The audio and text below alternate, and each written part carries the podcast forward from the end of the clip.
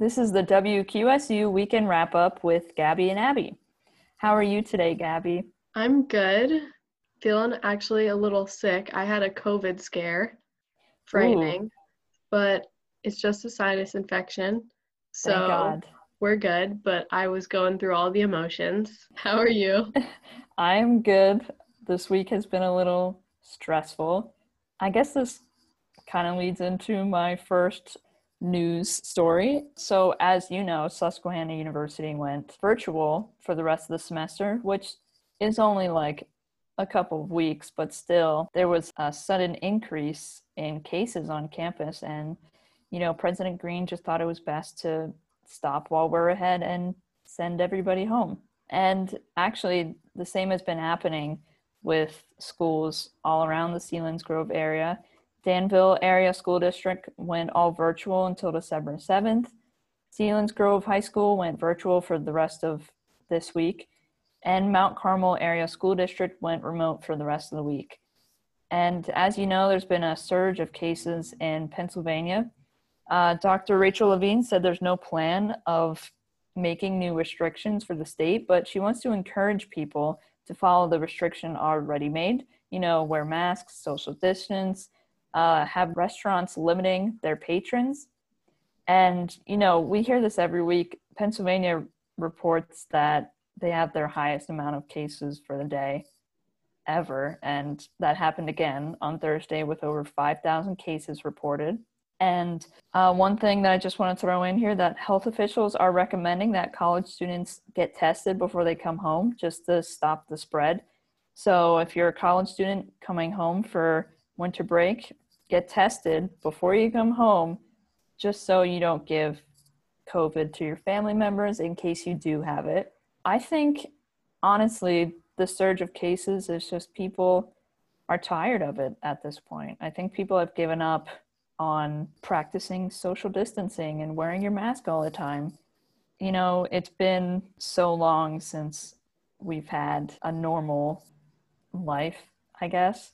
So I think people are just fed up with having to do this all the time and keep up with all the new restrictions and everything. And now that it's the holiday season, you know, family gatherings are happening now, you know, Thanksgiving's in a couple weeks. So, I mean, what do you what do you think? Yeah, I definitely agree with you. I mean, we had this discussion around Halloween talking about how people were still going out and now we're seeing 2 weeks later that there are a lot of cases happening. So, that could be or could not be coincidental. I think that Thanksgiving will also be another big one, and that worries me a lot because that's more of a family holiday with your older people and your possibly less resilient people than just college kids. Mm-hmm. So it's scary. I mean, a lot of people I know are going back under March level lockdown. Yeah. And another thing with Thanksgiving, it's a lot of travel too to go see family. So you're in a new area, there was people who are at risk. It's just it's not looking good right now. Yeah i think there's a there's a commercial that's been airing on tv for i think mccormick the spice packets. And in the commercial they're kind of making food for grandma and then just dropping it off. And i think oh. maybe that should be what everyone does this year. Yeah probably. even though we'd like to see grandma maybe she can enjoy the food but from a distance yeah, that's probably best. Yes. Well, going along with that, there's unfortunately one less place to get your prescriptions in the Northumberland area as of this upcoming Monday.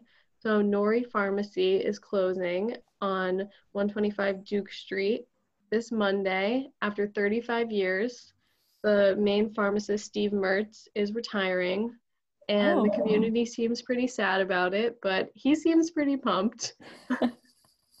he um, said that he's been trying to sell the place for five years, so it's not necessarily all COVID related, but it does have something to do with it. I mean, he's 70 years old, so he'd like to be less out in the public than he is right now, currently working as a pharmacist.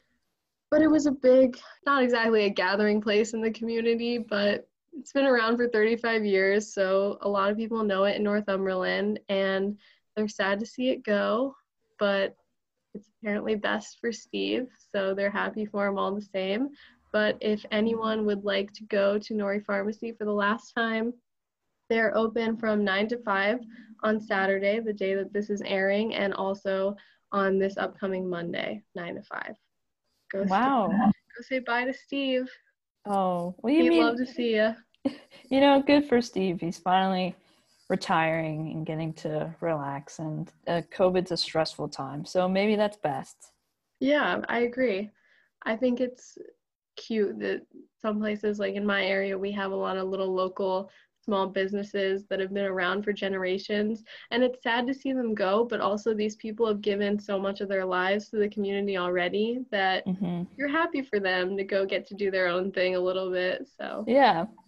Yeah. Well, best of luck to Steve. And it's sad to see him go, but he's doing what's best for himself. Definitely. Um, so I hate to, you know, go back to the election, though it's over, but uh, actually, you know, it's not really that over because provisional ballots are still being counted in Pennsylvania. There were 94,000 provisional ballots cast on election day, and only 27,500 have been counted and reported as of Thursday. So, you know, that's not a whole lot that have been counted yet. So, what the people at the polling places were saying were that voters were confused by mail in ballots. The whole process was just a little maybe overwhelming for them, and they didn't quite understand what was happening with their mail in ballots. So then they still went to the polling place and voted with a provisional ballot. And actually, some were wrongly told to cast provisional ballots. So then they filled it out anyway, and you know, it didn't count because they already voted.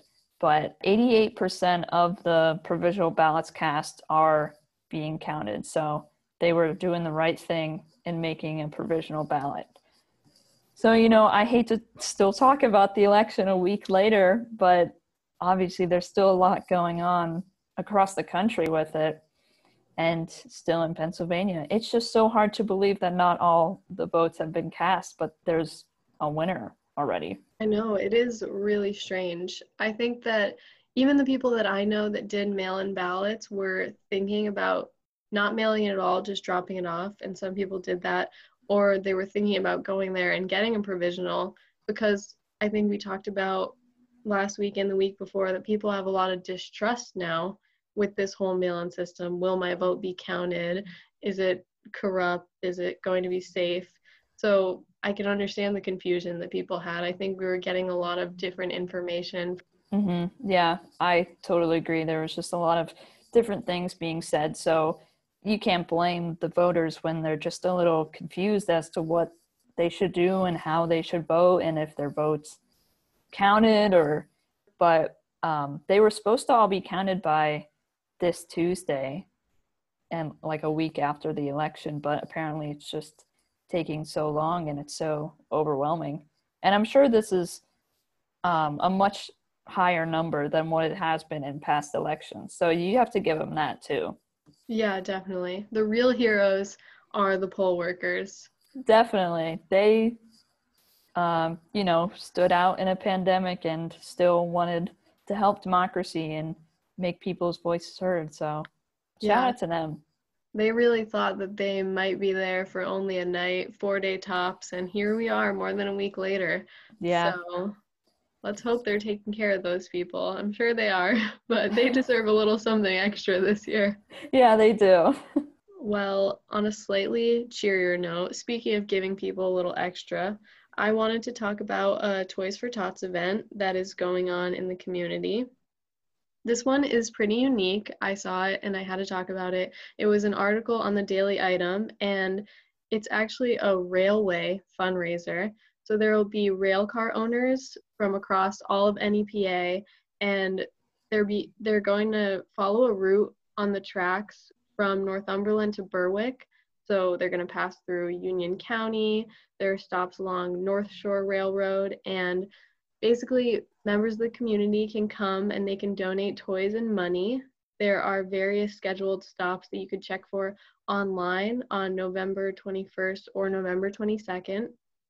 And they've been doing this for 16 years, which I thought was crazy. This is the first year that I've heard of it.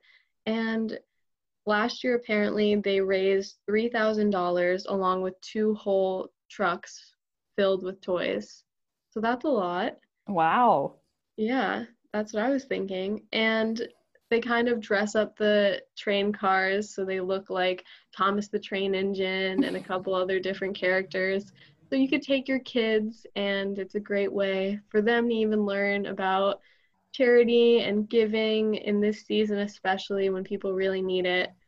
So I thought it was interesting and cute, and I had to share it. I'm honestly, even though I don't really live in the area, I'm tempted to go drive and see myself just to donate. I think that's like amazing that they have like a whole train to just collect toys. I mean, you know, you see like the the boxes around places that say Toys for Tots, but this is like a whole new not new, but whole different way to collect the toys. And, you know, if it's something that brings people out and donate, then by all means go for it. That's just yeah. amazing. I think it's just so nice of them. I mean, it's sponsored by the Marine Corps, obviously, like the whole Toys for Tots organization is. I think it's great that they're not only giving to the local community, but they're also giving them something to do in a way. Because, I mean, now when we're searching for outdoor activities, and I can't even imagine how it is for people with kids that are mm-hmm. probably losing their minds indoors. that way they can take them and you can go see a fun train. I don't know. When I was little, I used to love trains for no reason. So oh my god, go. my brother loves trains. He's like 28, but he still loves trains. you should take him. yeah. I'm just gonna drive him up and be like, "Here you go, buddy. Here's a big train." And there you go. Perfect. That's so adorable. Um, and it's perfect because you know you don't have to like change it at all for socially distancing you can still do it this year, which, you know, a lot of fundraisers and charities had to change a lot because you can't do the same things that you were able to do last year. But it's great that they can still do this and still collect toys for children who need them. Yeah, I agree. Just think of how happy the kids will be on Christmas morning when they see all the toys that were donated for them. Isn't that so heartwarming? No, it really is. And then little do they know they came to them on a train, which is honestly magical. That's true. That makes it even better. It really does. That's all I have for today. Pretty slow week in news. Yeah, mostly COVID, the election, and some various little things that are going on in the neighborhood. But that's all I have as well. And this has been the WQSU Weekend Wrap Up with Gabby and Abby. Thank you for listening. Thank you for joining us. Tell your friends about us.